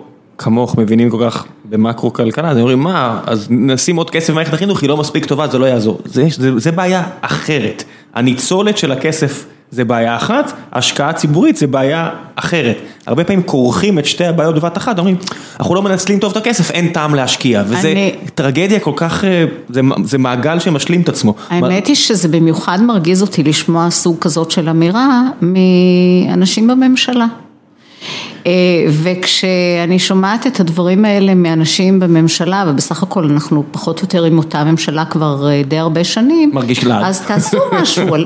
בעניין הזה, אפשר לשפר את המערכת, כלומר... אפשר אה, לנסות, אפשר לנסות, בואו נתחיל ב... לא רק להצביע על בעיות, אלא להבין שכרשות מבצעת צריך לבצע. כן, אגב, מערכת הבריאות למשל, אין אף אחד שיכול לטעון שהיא לא יעילה, היא מערכת מאוד יעילה לפי כל המדדים וכל הפרמטרים, היא פשוט הייתה מורעבת והעובדה שמספר הרופאים לאלף נפש נמצא במגמת ירידה ואנחנו לא מכשירים מספיק רופאים. היה פה פעמיים ו... נס של עלייה בשנות ה-70 וה-90 שהסתירו פה הרבה מאוד חולי. נכון, אבל הרופאים, אגב, יש, שוב, מה-OECD, אחוז הרופאים מעל גיל 55 בישראל הוא הכי גבוה במדינות המפותחות. לא יוצאים פה לפנסיה, אני תמיד מביא את הדוגמה של אמי שהיא מעל גיל 70 והיא לא תצא לפנסיה אף פעם, זה נראה, אין מספיק רופאים. בטח שלא בפריפריה. ולא מכשירים מספיק רופאים, כי בונים על זה שהאימהות היהודיות שולחות את הילדים שלהם ללמוד בהונגריה או במקום אחר, ואולי הם יחזרו.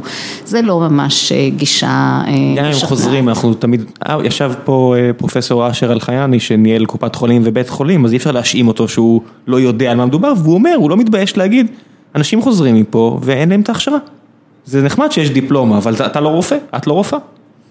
צריך להכיר בזה, יש לנו בתי ספר טובים, אבל הם לא מכשירים מספיק אנשים, לא קרוב בכלל להכשיר מספיק רופאים. אז, אז זה רק דוגמה אחת, אבל אני חושבת שיש הרבה מאוד דוגמאות בשירות הציבורי, שאנחנו אה, בעצם לא מספקים, לה, ולא סיפקנו, אני מדברת עכשיו על גם לפני המשבר, את השירותים ברמה שאנשים מצפים לקבל. אה, מדינה שזאת רמת החיים שלה. ועוד מילה לגבי המיסים, אה, למרות שאנחנו מרגישים שאנחנו משלמים הרבה מיסים, צריך לזכור ש-55% מהשכירים בישראל לא מגיעים לסף המס של מס הכנסה. אז, אה, אז זה נכון שאנשים עם הכנסה גבוהה משלמים יחסית יותר, אבל המערכת היא מאוד פרוגרסיבית. אבל יותר מחצי מהשכירים לא מגיעים בכלל לסף המס. למס ישיר, הם כן ישלמו מס שמשלמים, אה, נכון, כשהם קונים דלק. נכון, על מס ישיר, על מס הכנסה. כן. כן, משלמים אה, מע"מ. נכון, או כל מס אחר, על הדלק, על בלו או בלו, איך זה נקרא? בלו. בלו, אוקיי, אני אף פעם לא ידעתי, אני קורא את זה ואני לא ידעתי אפילו איך מבטאים את זה. אמ, אז נעשה עוד כמה, שתיים שלוש שאלות מהצד שלי ואז אני אפנה את זה לקהל. אמ, משהו שאותי אישית מאוד מעניין. אני מסתכל מהצד באמת וציינתי את זה על כל מה שקשור לקריפטו קרנסי ובעצם על ההכרזת מלחמה הזו על בנקים מרכזיים ולא מצד המחוקק אלא מצד הקשקשן המצוי אם יורשו לי ואם ירשו לי ולא ירשו לי ואיפה זה פוגש מישהי כמוך שהייתה בעמדה המותקפת? זאת אומרת את רואה את הטענות זה, זה מעניין אותך אינטלקטואלית אפילו או ש... כי כי כאדם שרואה את זה, זאת אומרת הייתי בעמדה יחסית בכירה בבנק אז אמרתי טוב זה כל כך רחוק מלהפוך למטבע שכיר אז כל כל מה שנשאר פה זה הטענות שלכם על אני לא יודע מה יציבות פיננסית וכו' וכו' וכו' ומקבילה לזהב אני מודה שאפילו זהב אני לא מבין מאז שנות ה-70 מה המשמעות שלו. תראה, אז אני, אני חושבת, קודם כל זה מעניין אותי, אבל אני יכולה להגיד שאני אה, כרגע, לפחות נכון להיום, הביטקוין, אם ניקח לדוגמה, הוא לא, אין לו את התכונות של כסף, הוא לא, אה, אה, הוא מאוד לא יציב מבחינת, ה, אה, מבחינת הערך שלו. ולא קל לעשות טרנזקציות, לא קל זה, זה לשון המטעה. כן, אז לכן אין לו באמת את התכונות של, של כסף, שהוא אה, אמין, שהוא אה, שומר על ערכו, ובעניין הזה הבנק המרכזי הוא אחראי על זה שהוא ישמור על ערכו, ושקל אה, לעשות בו... אה, מטבע עובר לסוחר, נכון, כסף פיאט. טרנזקציות. כן. עכשיו, אה, עדיין הסוגיה של מטבע דיגיטלי של בנק מרכזי, היא משהו שהוא נלמד, הוא נשקל, ויכול להיות שבשלב מסוים בנקים מרכזיים יגיעו לשם.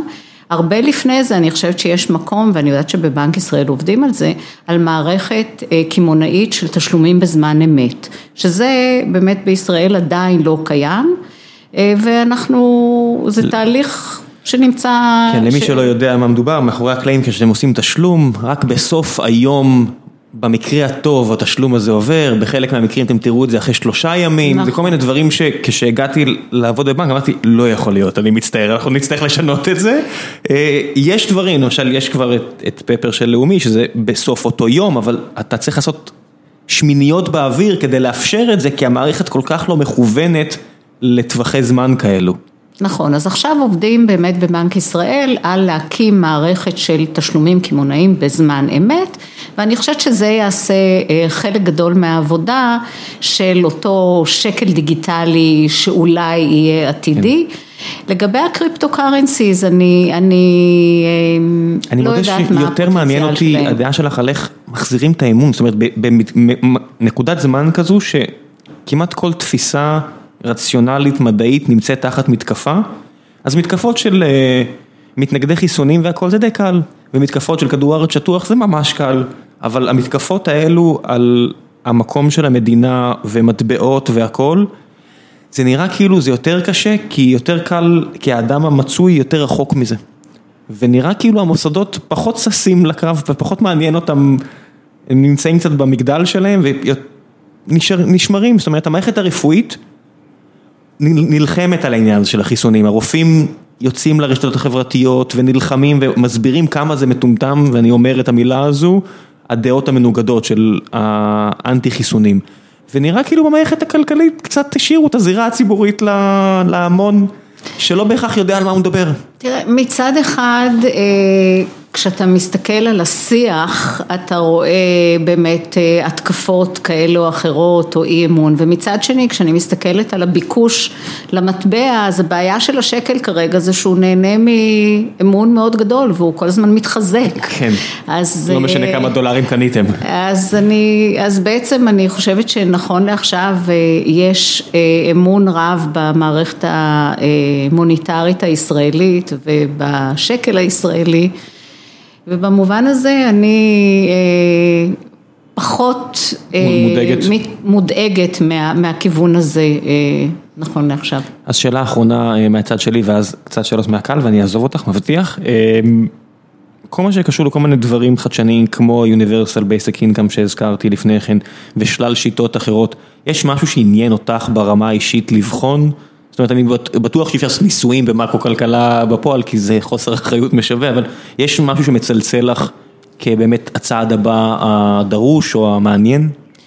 אני חושבת שלגבי ה-Universal Basic Income, אה, זה מעניין, כי יש... במקום קצבאות כמובן, יש לזה איזשהו אפיל גם אה, בשמאל, היחסית בקצה של השמאל וגם בקצה של היותר ימני של המפה. יש סיכוי שיוסי זעירה ועומר מואב זה הדבר היחידי שהם יסכימו עליו. זה, זה מעניין, כי הצד היותר שמאלי אה, מחבב את הרעיון של אה, מין קצבה בסיסית לכל, כי יש חשש מאי מיצוי של זכויות על ידי אנשים שבעצם זכאים לקצבאות כאלה או אחרות ואולי סטיגמה שכרוכה בקבלת קצבאות כאלה או אחרות, אז זה האפיל של ה-Universal Basic Income לשמאל. בצד הימני אה, החיבה לנושא הזה זה כי אם אנחנו ניתן קצבאות לכולם אז לא תהיה בעיה של תמריצים, אה, שזה בעצם הבעיה העיקרית של קצבאות שמותנות במבחן הכנסה. אה, אם אתה, כדי לקבל קצבה אתה צריך שההכנסה שלך תהיה נמוכה, אז אולי אתה לא תעבוד כדי להיות זכאי לקצבה. אז זה, זה לכן הקצבה שהיא לא מותנה, מותנית במבחן הכנסה, יש לה אפיל לצד הימני. הבעיה עם, ה, עם הקונספט הזה, זה שכדי לאפשר קצבה אוניברסלית לכל הציבור, בעצם זה עסק מאוד מאוד יקר. כן, אם צריך להביא אלף דולר לכל אזרח, אנחנו מגלים שמדובר פה על, לא יודע מה, תשעה מיליארד דולר. וכדי לעשות את זה, אתה תצטרך לגבות המון מיסים. אה, אז ממי בדיוק תגבה אותם? ובאיזה אופן, האם הם יהיו אה, מיסים פרוגרסיביים או לא, לכן אני עשיתי את החישובים האלה והגעתי למסקנה שזה למרות האפיל של זה בקצוות זה לא באמת אה, ישים. איזשהו כיוון שהוא ישים או הגיוני ובסופו של דבר אנחנו צריכים לעבוד על זה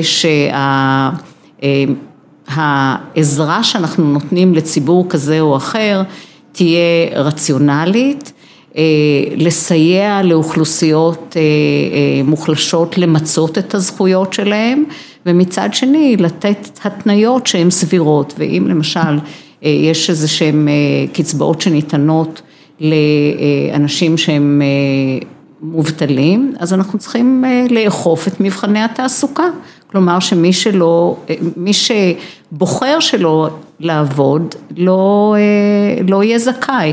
אגב, זה פחות רלוונטי לעת הזאת, כי אני חושבת שכשיש לנו... שפה הממשלה החליטה שלא יעבדו. או כשיש לנו בערך 600 אלף מובטלים ו-50 אלף משרות פנויות, אז עיקר הבעיה היא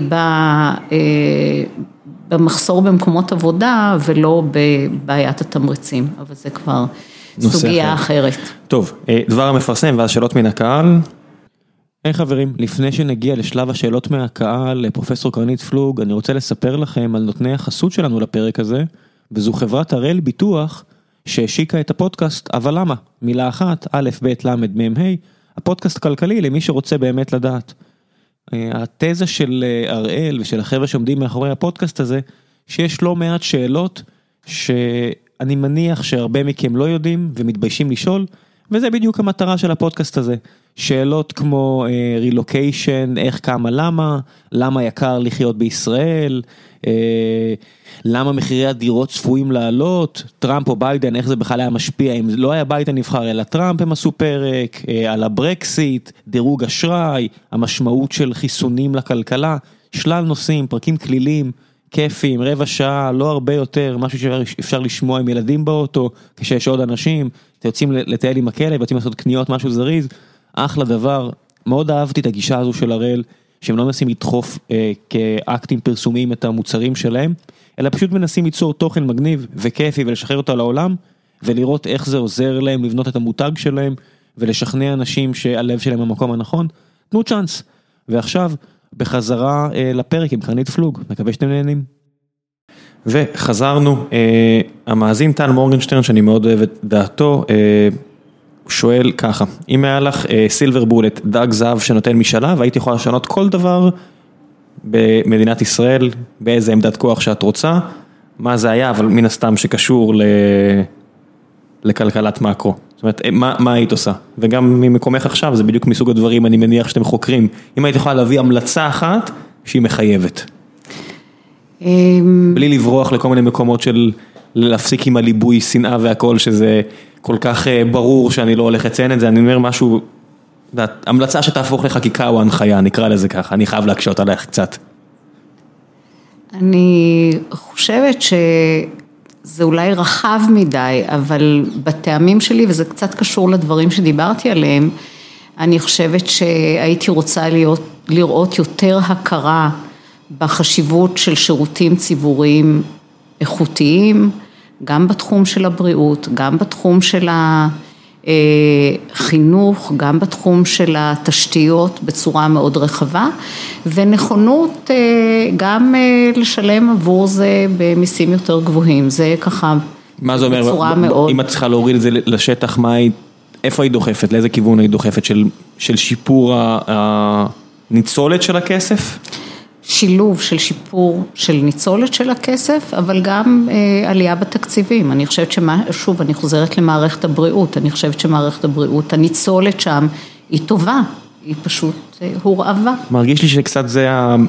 זאת אומרת, זה הבחירה הקלה. שמערכת הבריאות, אני חושב שכל מי שקצת מכיר, יסכים שזו מערכת שהיא, שבטוח שיש בה מקום, כיסים של אי יעילות ובזבזנות, אבל היא בסך הכל מאוד טובה, היא גם נחשבת מאוד בעולם, היא top 10 או top 20 בעולם. זאת אומרת, אני מסתכל על המערכות האחרות בארץ ש... מערכת החינוך, הסיפור הוא הרבה יותר מורכב, אני חושבת ששם בעיה מרכזית היא עם איכות כוחות ההוראה, וזה קשור גם לתגמול שלהם וגם להכשרה שלהם לאורך חיי העבודה. אני בסך הכל כשאנחנו מסתכלים על השכר של מורים, הבעיה היא בעיקר בשכר של מורים צעירים בתחילת הדרך, אז שם צריך לשפר, יש קושי בהסכמי העבודה להגיע לאופטימום מבחינת איפה ניתנות התוספות. שיקולים חיצוניים ביחס לתוצאות בשטח נקרא לזה. זה נכון וגם כל הנושא של הערכת התפקוד שלהם ותמרוץ של הצטיינות אצל כוחות ההוראה, אני חושבת שכל הנושא הזה הוא נושא שדורש טיפול יסודי. מה לגבי כל מה שקשור לדלת המסתובבת? שאנשים בתפקידים בכירים בממשל ובחלק הכלכלי של הממשל, הייתי רואה אותם במסדרונות של לאומי פעם אחת בכובע אחד ואז שנה אחרי זה בכובע אחר. גם גם סטני פישר, אם נשים על השולחן, לקח תפקיד מאוד בכיר עכשיו בפועלים לעניות דעתי, אחרי שהוא היה האדם שבפעם הראשונה הפעיל את הזרקור על כל מיני התנהלויות מאוד בעייתיות באותו בנק. לא אומר פה לשלילה או לחיוב, אבל... אני מוכרחה להגיד שאני פחות רואה, יש מקרים שבהם אני רואה בזה בעיה רצינית.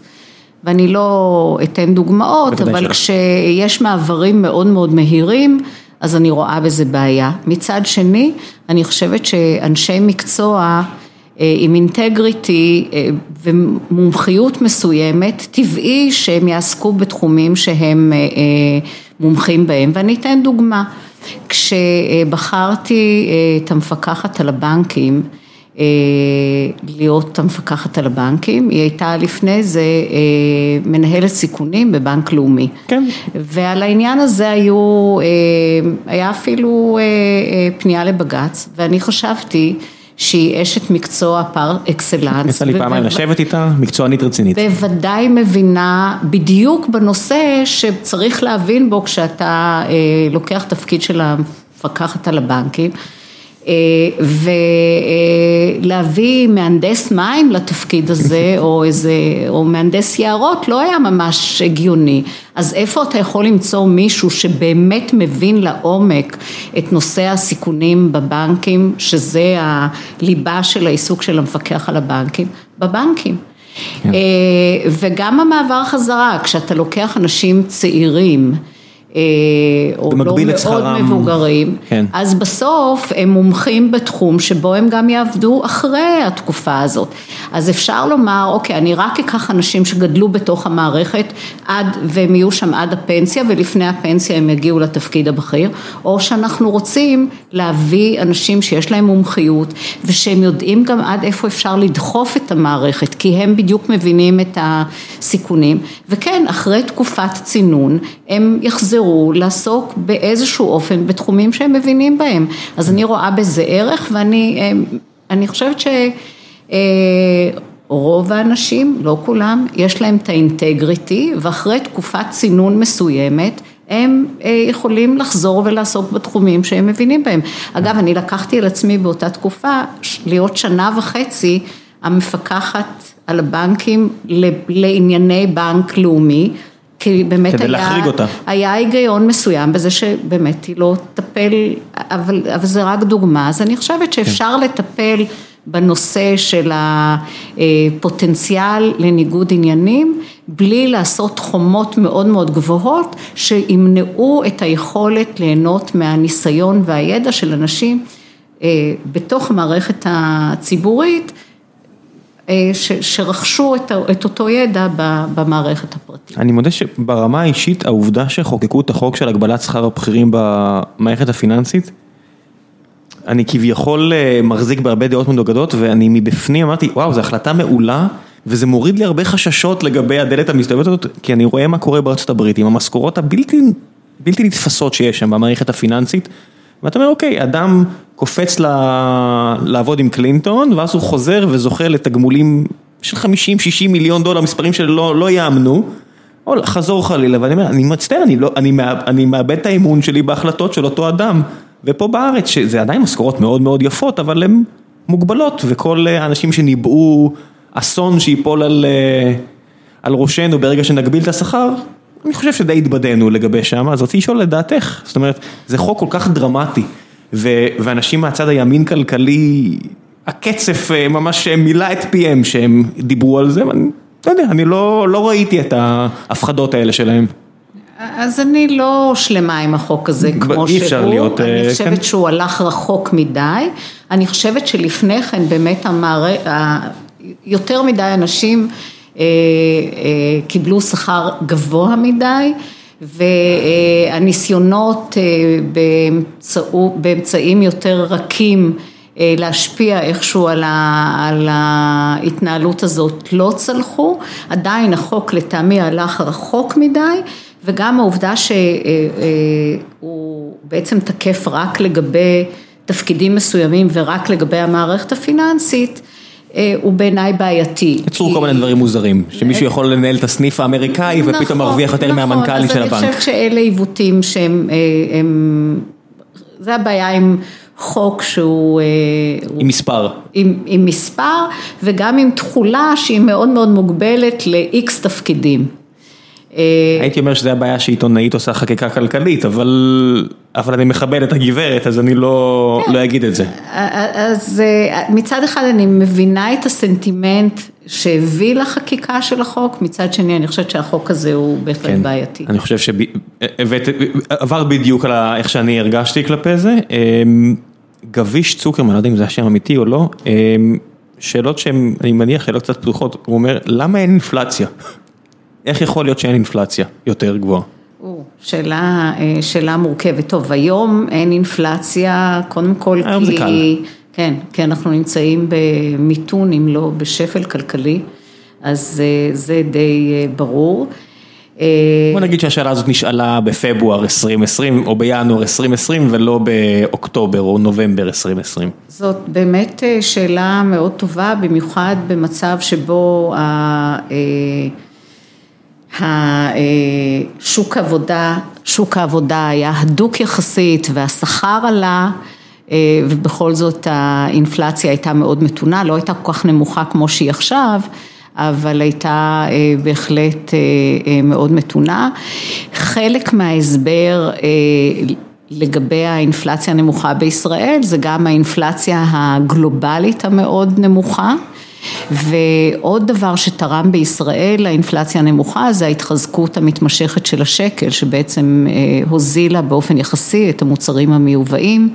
ואנחנו מייבאים כל כך הרבה מוצרים. ואנחנו מייבאים הרבה, אבל אני מוכרחה לומר שכל ההסברים האלה אה, הם לא נותנים הסבר מלא לשאלה למה אין אינפלציה בשנים האחרונות. זה מרגיש לי כאילו אני מבין למה עגבניות נשארו בערך ככה ולמה אייפון נשאר בערך אותו מחיר ולמה קוקה קולה נשארה בערך באותו מחיר כשיש פה דירות, הרי במילא הכסף לא מחולק בצורה שווה, יש עשרה אחוז מהאוכלוסייה עם רוב הכסף, אז בוונקובר וניו יורק וסן פרנסיסקו ותל אביב הנדלן ערכי השחקים המחיר שלו בצורה שנראית כאילו היא תלושה ומחירי מניות קפצו אז כל השאר נשאר נשאר, זאת אומרת האינפלציה מתחבאת במקומות נורא ספציפיים בכלכלה.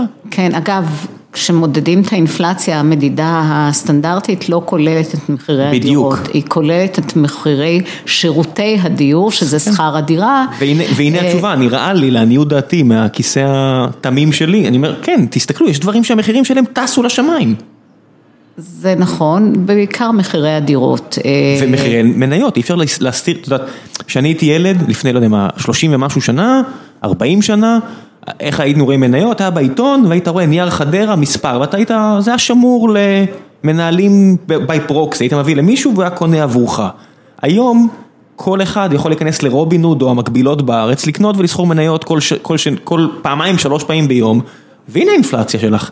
הנה, יש פה חברות שנסחרות לפי מכפילים שהם לא ריאליים בכלל, לא הגיוניים, אני, את יודעת, כמי שמנהל חברה, אני אומר, אוקיי, אני לא מבין כבר מה, מה קורה פה. אגב, מדדי המניות בארץ לא עלו כל כך הרבה, אבל אם אנחנו מסתכלים על התקופה, על התקופה של המשבר, ואחרי ירידה, אני מדברת עכשיו על המניות בחו"ל, על מדדי המניות האמריקאים ואחרים.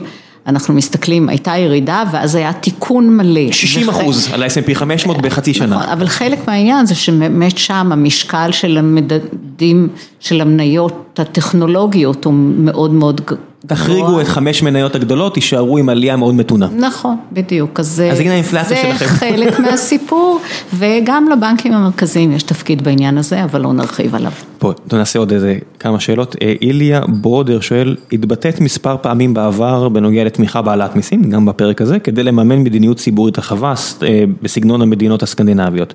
האם בחברה הטרוגנית ושבטית כמו בישראל, יש לרעיון כזה תכלית כאשר כל שבט במרכאות מושך כספים לעצמו? אז זה מעניין, אנחנו עשינו איזה, ממש כשהצטרפתי למכון לדמוקרטיה, עשינו סקר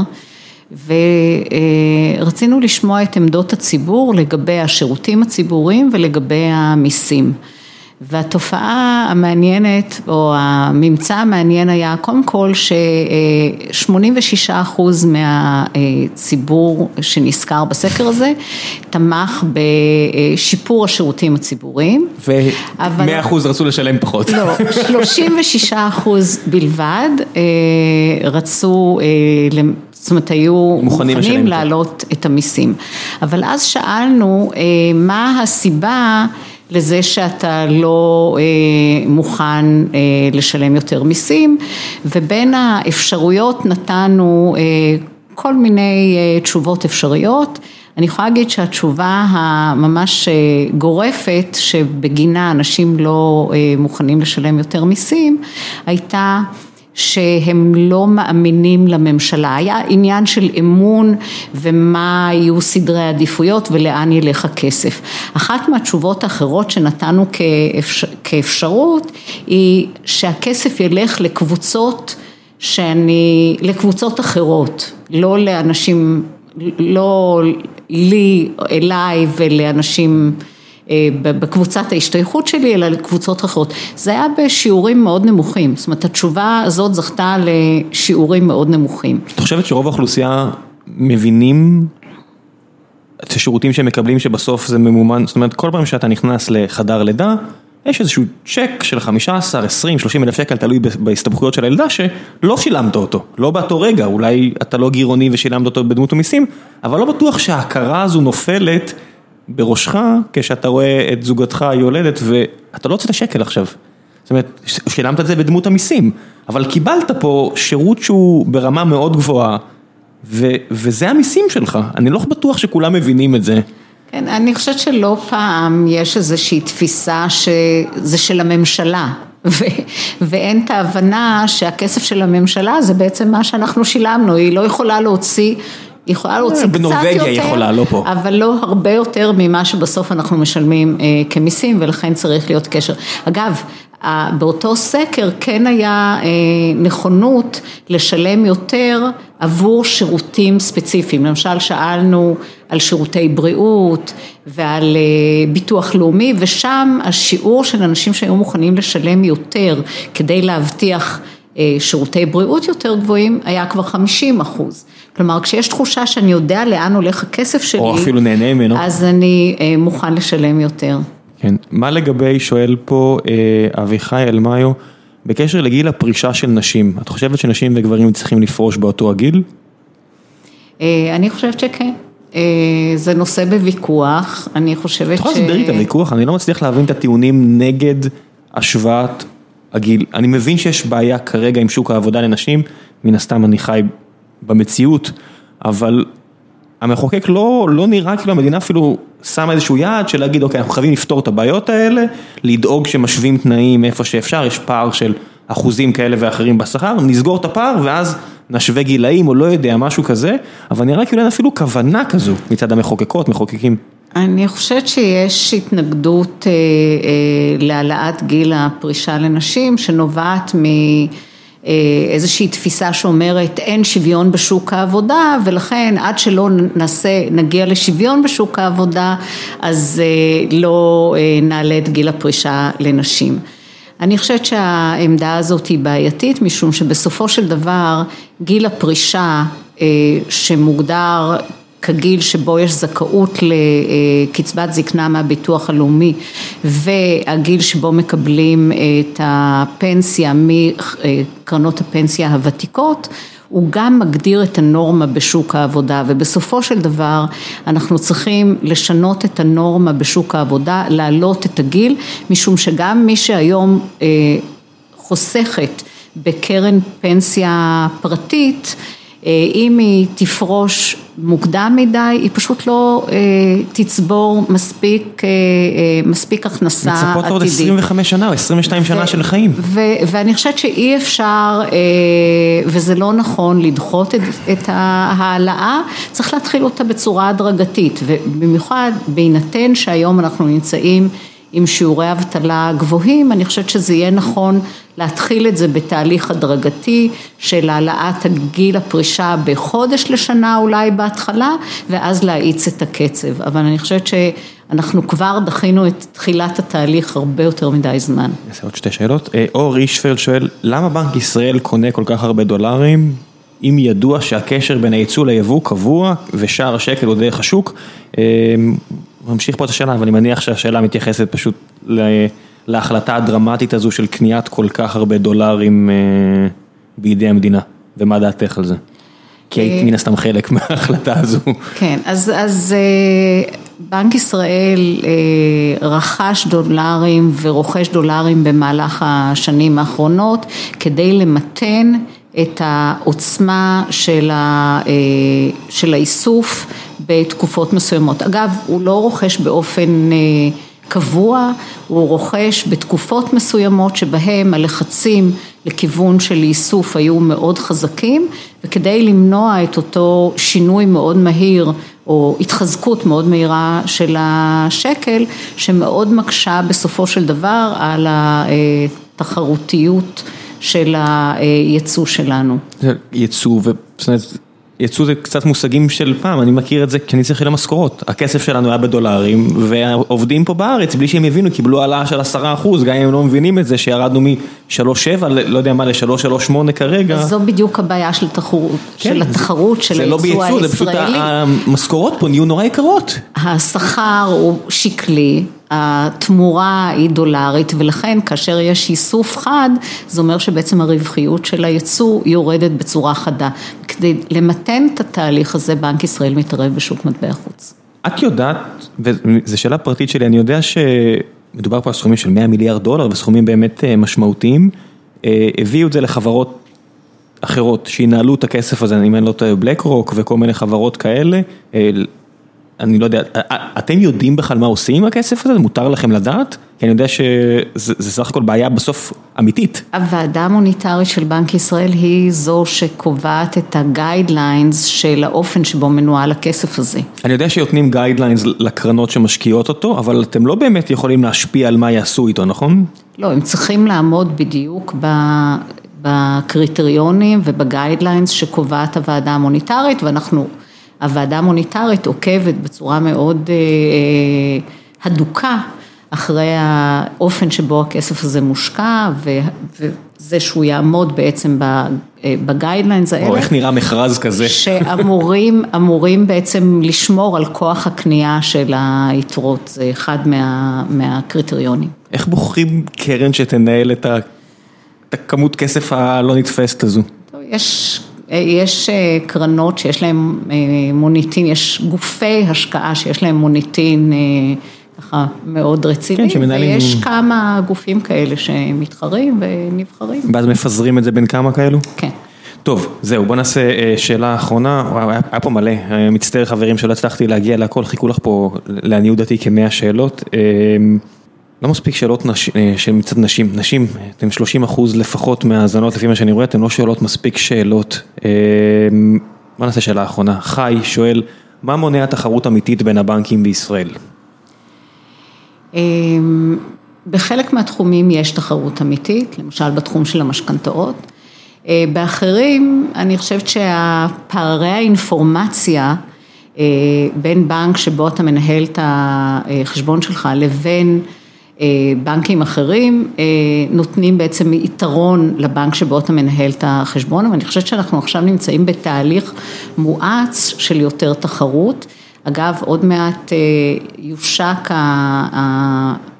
המיזם הזה של בנקאות פתוחה, שבה בעצם אם אתה תיתן הרשאה, האינפורמציה עליך כלקוח תוכל להיות מועברת לגופים אחרים, לבנקים אחרים ולגופים חוץ בנקאיים, זה מאוד יחזק את התחרות. גם המאגר נתוני אשראי שבעצם עכשיו מאפשר לכל לקוח לקבל סקור, לקבל ציון. כן, יצרו כמו בארצות הברית. מאוד מקל על ה... בעצם על ה... נותן יותר כוח ללקוח.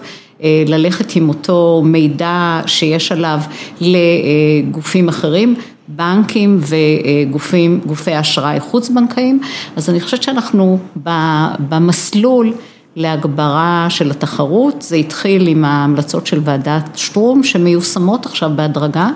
ובהחלט, קרו פה דברים, הכריחו את פועלים ולאומי, הרבה הרבה יותר תחרות, כן.